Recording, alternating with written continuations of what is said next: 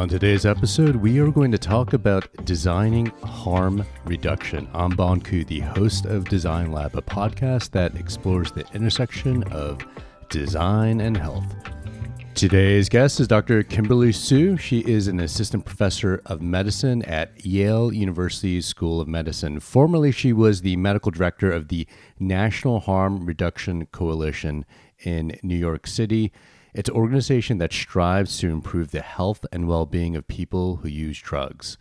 Currently, she serves as an attending physician providing primary care to patients receiving methadone and other substance use treatment services. And she supervises fellows and trainees with the Yale Addiction Medicine Fellowship Program. Kim is board certified both in internal medicine and addiction medicine. She trained at Harvard's MD PhD social science program and has a PhD in social cultural anthropology, in addition to having a medical degree. Kim has a book called Getting Wrecked Women, Incarceration, and the American Opioid Crisis that was published in 2019. It's based upon her research on women with opioid use disorder in Massachusetts prisons and jails. Support the Design Lab podcast. You can do this in three ways. You can follow us on Spotify and Apple Podcasts give us five stars, and leave us a review.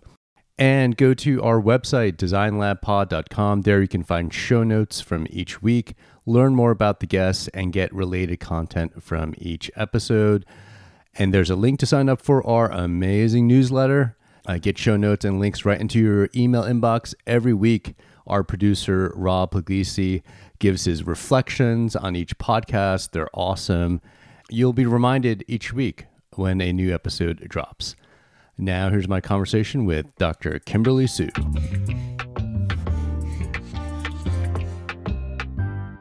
Dr. Kim Sue, welcome to Design Lab. I am thrilled to have you on the show. Thank you so much for having me. You are a double doctor. Not only are you a physician, but you also have a PhD in anthropology. And I was curious to know how this impacts the type of physician that you are. Yes, it is really unique. Uh, there are tens, maybe a hundred of us out there or more. Wow. It's a very long training path, but I was always interested in not just medicine, diagnosis, treatment, but mm-hmm. the conditions under which wellness or suffering sort of emerged. And anthropology was a way to think about that. Think about cultures, think about different ways that people think about the body, think about, you know, different traditions, where you grow up and what your access to resources are and what you've seen in your family influences your health and well-being and you know how people think about food or how think people think even holistically about spirituality and mm. how all those things impact well-being not even just health but just your ability to thrive and i was always fascinated by this because i grew up in a lot of different parts of the country mm. and i felt like i was always an outsider looking in and that's sort of how anthropology as a discipline exists and so when i got to college i was like, wow, you could like study this. This is incredible. And I was just fascinated and and really thus did a PhD. Yeah, that I always felt like an outsider looking in too, because my family moved around a lot. By the time I was in the ninth grade, it was like my ninth different school, so I was mm-hmm. always a mm-hmm. new kid. So mm-hmm. I should have became an anthropologist. I think you should have. I think you should have. It's it's really a a wonderful literature of thinking about difference and, and as well as similarity yeah. and why why things are the way they are. And i had been thinking about those things for a long time. Now did you go to medical school first and then do your phd in anthropology or was it like intertwined? Was intertwined on purpose. I, it was part of the harvard social science md phd program so i did three years of medical school and then a phd in the middle mm. and I finished one more year of medical school at the end. And that was actually done on purpose so that I could think a little bit about the culture of medicine, mm. the exposure to the third year of medical school, which some of your listeners may know is very intense, where you your first time in the hospital, you're wide eyed, you're doing yeah. all these different rotations. You've never been in a hospital or a clinic before. And so I really did want to understand how that can be its own culture eh, with its own language, with its own conventions, and then go off and do my PhD so I could think about those ideas having had those experiences. Mm. And where in the journey did you decide to enter into the field of addiction medicine? And for those listeners who don't know what that is, what is addiction medicine?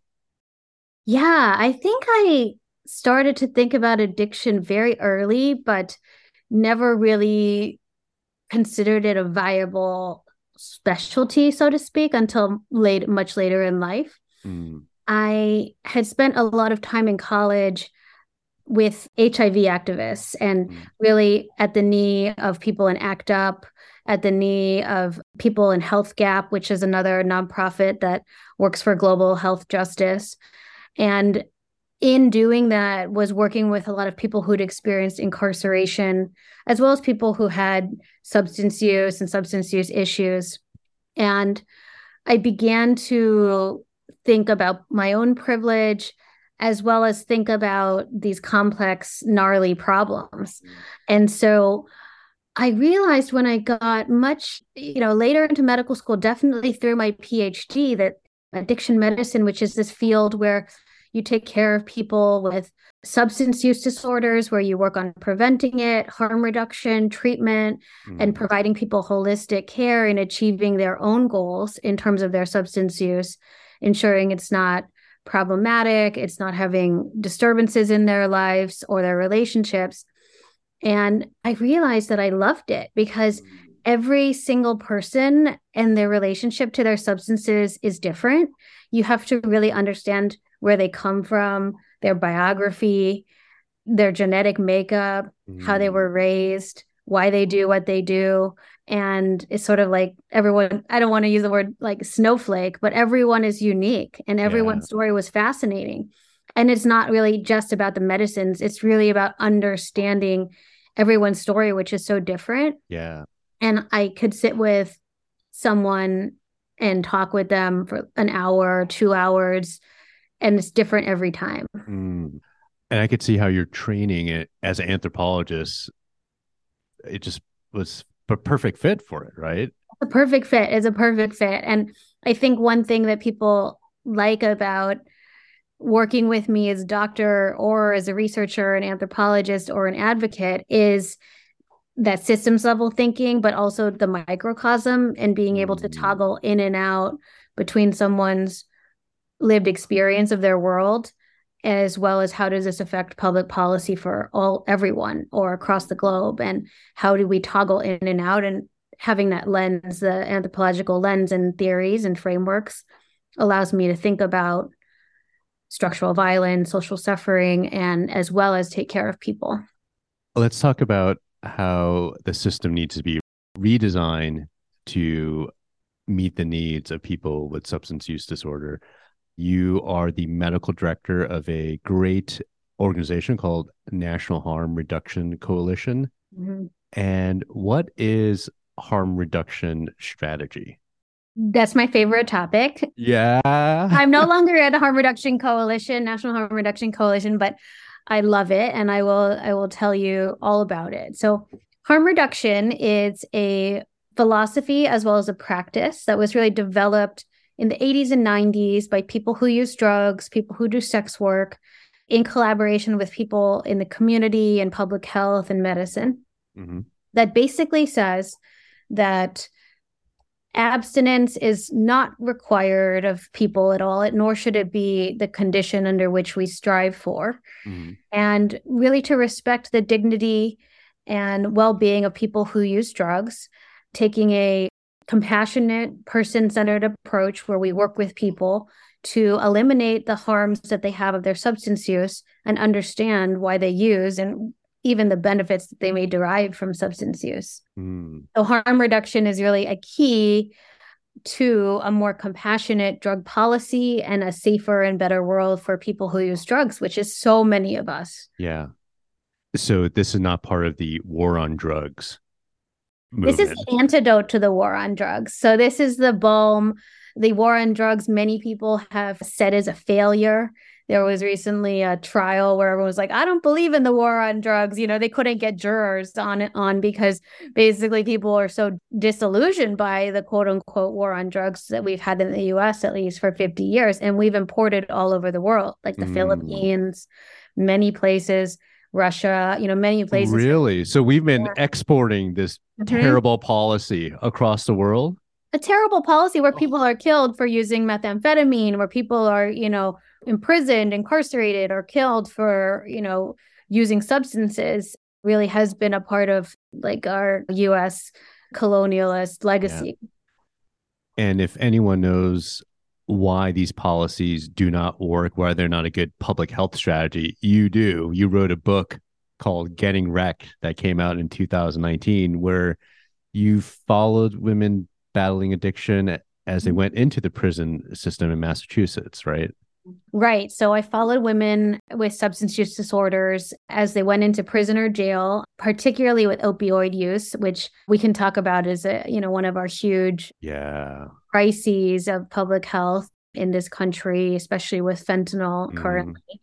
And we have over 108,000 deaths in the last 12 months. COVID has it's only gotten worse and worse. It, has got it has, yeah, it got worse in COVID. Yeah, it was much worse. Yeah. I mean, this data has shown that, but my own personal experience working in the Philadelphia emergency room, I've seen it gotten worse.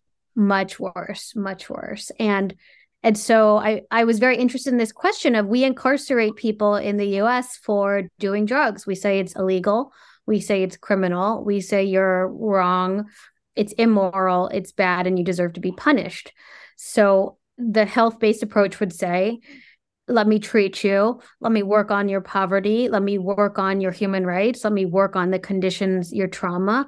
Let me work on the things you know without sending you to prison or jail which is very expensive and has a lot of collateral consequences. You can't live in public housing. You can't get da da da you you know after you get out you know there's so many complications of the mark of a criminal record. And so I followed people in and out. And I also compared it to people who just got treatment in the community. And really, I explore how prisons and jails really further traumatize people and actually put people out in a position that's often worse than they began.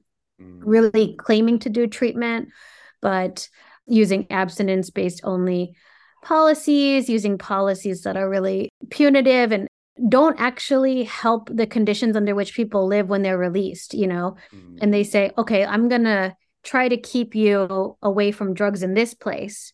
And we know drugs get into prisons and jails all the time because people are dying of overdoses inside all the time. Mm. So they're mm. not even effective at actually keeping drugs out of these places. In fact, they cause a lot of harm.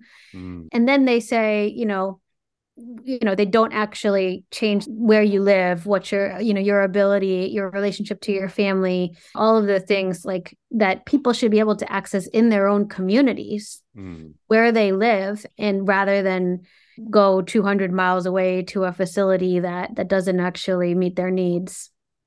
How did you collect these stories? What was that process like and how did you establish trust with the women yeah, so it took a long time. You know, working with people who are incarcerated has special federal protections. I specifically went into Massachusetts women's prison at Framingham and one of the in the Boston jail, uh, which is known as Suffolk House of Corrections. And you just have to really lay bare what you're interested in and continue to interview, get life histories, also meet people where they're at. I would you know drive to wherever they were. I would meet them on their on their own terms in their own spaces. I wouldn't ask them to come meet me in the research office. And also i would advocate for them. I was mm. not like a passive researcher. Wow. i showed up one day with one of the people in the book whose name is lydia. And by very fact of me showing up at court they decided not to violate her probation and parole that day only because I was there and I was a Harvard affiliated wow. researcher and medical student. And they were like, Lydia, we would have violated you to go to prison immediately. You've not shown up to court the last three times. But because you have this, you know, doctor person type here, we're going to let you go today. And wow. So I advocated. I I printed out her records from the hospital. She had been hospitalized for necrotizing fasciitis and advocated for that. Which is a active. terrible disease. I mean, it's literally like a flesh eating disease that you could, die. Yeah. Yeah, she had nine or 10 skin grafts related to the necrotizing fasciitis and was in a lot of pain. Terrible wound care, was discharged homeless, Mm. using chaotically, heroin chaotically when I met up with her just to try to sort of manage the pain. She had given, been giving maybe like six tabs of hydromorphone and her tolerance is very high and she blew through that in like a day and was just using to try to treat the pain and manage the wounds. The amount of deaths that we see from opioid use disorder and other substance use disorders, we're probably the worst on the planet, right? The US in terms of all of the the deaths and harm caused by our policies and how did we get into this mess? And are there other countries that do it better than us in terms of their policies that stand out in your mind? Yeah, I would say that we got into this mess because this country has a very puritanical origin. Substance use has always been associated with being wrong, being morally corrupt, being Mm. bad. Historically, women have particularly had higher to fall than male counterparts. They were punished for double the period of time. If a man might go to prison for a year, women would go for two or four years for the same thing, like drinking. So we've had this very puritanical origin story that is very two-faced and in many and hmm. hypocritical because we all are using some kind of substance to feel better Sure. to Yeah. get productivity, to get sleep, to ease pain. These are all the human condition. Like we've grown substances to achieve intoxication as long as the human society has existed. We've always found ways to get intoxicated, get wasted. You know, many people probably died trying many substances and plants and smoking things and Mhm. taking you know the, the different kinds of ways that we use substances to achieve spirituality to get sleep rest pain all of these things are very part of the human condition Yeah. and yet we have criminalized them in the US and we criminalize certain substances and not others and Mm. arguably one might say that alcohol leads to one of the most prevalent harms our society faces right A hundred, a hundred percent. I see it every time I work in in the emergency room where no one gets like high and goes and gets a gun or a Mhm. knife and stabs or Mhm. shoots someone, right? But when I see someone getting shot or stabbed, alcohol is almost always involved. always and you could arguably make an argument that alcohol's harms on individual organ systems. I could point to alcohol related dementia alcohol gastritis alcohol neuropathy cirrhosis. It's you know every organ system can increase rates of you know esophageal and stomach cancers colon cancer you can point to so many organ systems that are poisoned by alcohol for example illicit substance Mhm. and I'm not necessarily saying that we should criminalize alcohol, but I'm saying that other countries regulate and standardize substances. Other countries don't incarcerate people for using substances and take a public health and health based approach. And the most famous example of that is Portugal, which in the early 2000s decided they were going to take a harm reduction approach, that they weren't going to criminalize substance use. People who use substances that are problematic which many people use substances that are not problematic. That's that's most people you know use substances that don't register either on medical or you know legal legal areas.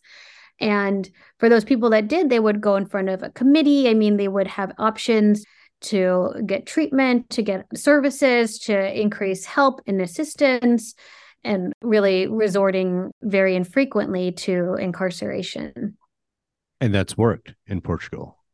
I mean, it, it has worked in Portugal, and I think it's also increasing access to what their people need and, and what people who use drugs say they need and do need. And Mm. we are innovating in the laboratories of democracy here in the US. So, Oregon, for example, is they have Measure 110, which was on the ballot, which allowed them to decriminalize some substance use and instead put a lot of that money into treatment, into harm reduction, into housing, and a lot of the things that people said that they needed, not mm. incarceration. So that is actually having a dramatic effect. It's even decreasing the rates of, you know, young black men who get arrested for marijuana or cannabis, mm. which is like really incredible because yeah. those are very racist, structurally harmful systems. How do we destigmatize substance use disorder? I mean, even working in the hospital, mm-hmm. there's a frustration that I see among healthcare staff. You know, we call these patients addicts and mm-hmm. we get frustrated because of a lot of times they'll leave against medical advice when we're trying to admit them for IV antibiotics to treat their cellulitis and they cycle in and out of the system and I see stigmatizing this population. Yes. So you're 100% right. I think that there is a strong need to move, we we say move away from like the a words addict abuse abuser alcoholic words that are dehumanizing person i use people who use drugs you know and language matters we know there's yeah. a study where people use the word abuse in the charts of master students and they at the end of the chart they'd say oh this person deserves to be punished not treated so we know that the chart lore matters so that's wow. an easy thing like off yeah. the off the bat like the language needs to be neutral and yeah. clinically appropriate substance abuse is not in the dsm substance abuse disorder polysubstance abuse that's not a thing. PSA, yeah. when someone consults me for that, I'm like, that to me says prostate specific antigen. Like that yeah. is not an entity. Yeah. And you're not just trying to be PC about it. I'm not it, trying right? to be pedantic or PC because it really matters, yeah. you know? And I work with so many people who use drugs who are like, I got called a dirty junkie. I got called an addict. I got called these things. I'm going to rather die than go back to you. Wow like you know i'd rather die of this necrotizing fasciitis. I'd rather die of this abscess in this than go to you. Mm-hmm. we actually very much embody cops in the hospital. We police our patients. You know many people on our team including ourselves often everyone in our team sort of has this inner cop where we're like you you lied to me. I would lie to you too if like you weren't going to give me medication. And so yeah. i think treating pain aggressively is one thing mm-hmm. i think understanding the trauma that people who use drugs report in going to the hospital i've had patients where we have to orchestrate this exact specific thing where i'm on call I will come down to the ED. I will be there. I will receive them. I will mediate with the ED attending. I will do everything I can to try to get them up to a bed. Wow. And but you can't control like all that stigma from everyone or yeah. you can't you know i can't ameliorate every single look that the guard or the front desk or so and so does or the way that they got needled you know 50 times because they couldn't get a line or yeah. all these other things right so it's very, very hard for me to convince people to come in when they could be dying and need emergency care. Or they need hospital level care. And it goes very badly. So I do think like showing stories of how people recover yeah i think is really important in telling and i bring patients to grand rounds and stuff whoa you do yeah yeah oh, that's and, so cool yeah and really brought, i brought a patient who i met who was homeless in the needle exchange in the Bronx, and she was sleeping on the four, five, six line. And you know, she we started her in buprenorphine. She got housing. You know, she really like was able to go visit her family and make a, it was like incredible, right? So yeah. people need to hear that people do get better, mm. and that you know they're worthy. And so we we as a society need we need some of that goodness because we see so much of uh, harms and become very jaded. Yeah. I mean, there is this importance of storytelling in medicine to share some of these stories of these patients who aren't like the typical cases that we normally see, and that there is some hope. Because I think a lot of healthcare staff get frustrated and they don't see a way out pull over and I got out and I like took a picture with Oh, I think I saw that. It was yeah. on Instagram, right? Yeah, on Instagram yeah. because I'm like, I love it when we like show that people recover. There was like a really good ad in New York City with methadone and buprenorphine where they're like, methadone saved my life, buprenorphine saved my life. Like yeah. I don't have a job now. I like able to, you know, not be thinking about getting fentanyl heroin every four yeah. hours and I can just chill and you know, so I love those. Can you explain what buprenorphine is for those who do not know who's listening? Yeah, buprenorphine and methadone are medications that are highly effective for treating opioid use disorder. And they are opioid agonist therapy or OAT, sometimes we call it. And they they are long-acting opioids. A methadone's a full agonist and buprenorphine's a partial agonist. And really they decrease your chance of overdose and death by half. I mean, they are hugely effective substances that are much stigmatized. But with the long half life, people stop needing to use as much throughout the day. So mm-hmm. with fentanyl and heroin, people might be using two to, you know, upwards of 10 times a day, constantly cycles of withdrawal that our brain is and our bodies go through and, and seeking the drug out. And buprenorphine and methadone level off those feelings and treat the cravings and and people do really well. I imagine this work of addiction medicine can be challenging at times and sets you up to be criticized or there's hurdles. Can you talk about some of those challenges? Yeah, it's a hot button issue now. I think there is a lot of education that we need in healthcare, but also in society generally. Yeah. I think people agree that it's a common good, but I do get a lot of criticism about, you know, the medications that we use. I think we get a lot of criticism about our approaches. We get told that people should hit quote unquote rock bottom. We get told that wow. people should go to jail, that people should rot in jail, that people deserve what they've done to themselves, that people don't deserve to be given naloxone over and over, that people, you know, we get told all of these oh things. So we're constantly how does that not get you so angry all the time? I'm very angry. I'm very angry. Um, you seem so calm and collected. I, yeah, you know, it's a lot of yoga. I mean, it's a lot of meditation. You know, it is it is like a Sisyphean task, really. I mean, we are up against a lot of forces that not only like don't care, but are actually, you know, quite quite harmful. So I do really try to put out good energy, you know, and yeah. the energy that people you can do it. There's a lot of cheerleading that needs to go on for patients, for ourselves. Like addiction medicine, we see a lot of trauma. We deal with people dying in their 20s, 30s, 40s. Yeah. That is highly abnormal. That is tragic. My mentor, Paul Farmer, would call these like stupid deaths, you know, like mm. deaths of poverty. Every overdose death we say is preventable. Yeah. Mm. And really, we have this Lazarus medication, naloxone, that literally you've given it many times yeah. in Philadelphia yeah. in the emergency room. It literally brings people back from the dead. You know, they are not breathing enough, yeah. they are not breathing at all.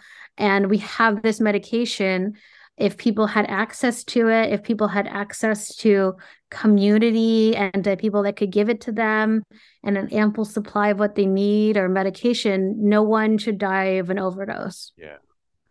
We were talking before we started recording about your family background. They've been here multi generations, but you are Chinese American. And I'm curious to know what are their thoughts of you being an addiction medicine specialist that surprised them? And did it go why are you getting an md phd yes yes. I am a, a multiple generation chinese american and really have you know it's been hard to explain to my family why i've been interested in harm reduction in being an addiction medicine doctor. At a certain point i sat down with my mom and i just told her I was like, this is what fascinates me and i don't care at all about the heart you know i don't care at all about going yeah. into these prestigious specialties you should have been you should have been a cardiologist yeah been, uh, da, da, da. and i was like look I went to Harvard. Is that not good enough for you?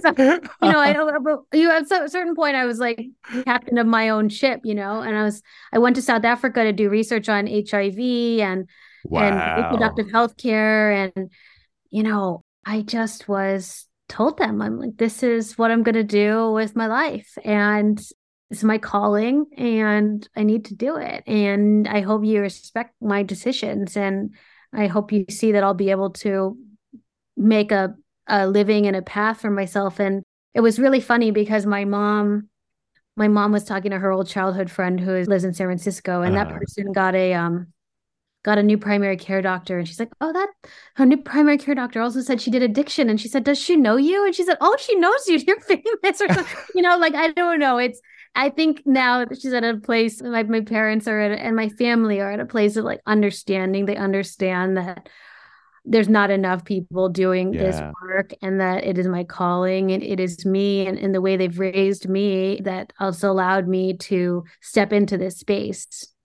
that's so cool one question that i love to ask our guests is if there was a listener to come visit you where would you take them out to eat mm-hmm, mm-hmm. so if you come to new haven I don't currently live anymore, but New Haven is where I work, at, you know, at Yale, and New Haven is famous for pizza. Yeah. So every time I'm on service on the addiction consult service, I'll buy the team a different kind of New Haven pizza.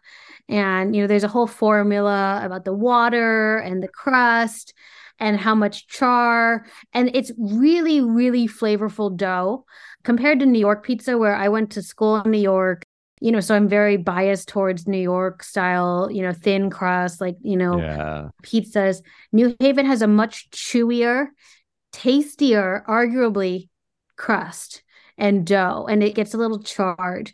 And so there's a huge camp, there's camps, there's Pepe's camps, there's Sally's, yeah. there's modern, and there's many other, you know, subsets of those and they they are particularly famous for like a tomato pizza or a clam pizza. Clam, I've had that clam pizza, so good. Do you have yeah. a favorite?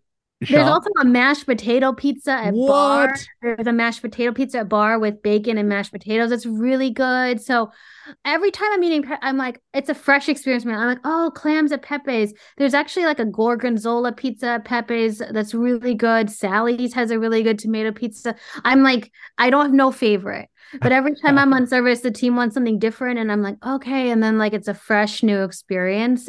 But I, I actually am a huge convert of New Haven pizza. I would take New Haven pizza over New York pizza. Wow, that's saying many, a lot.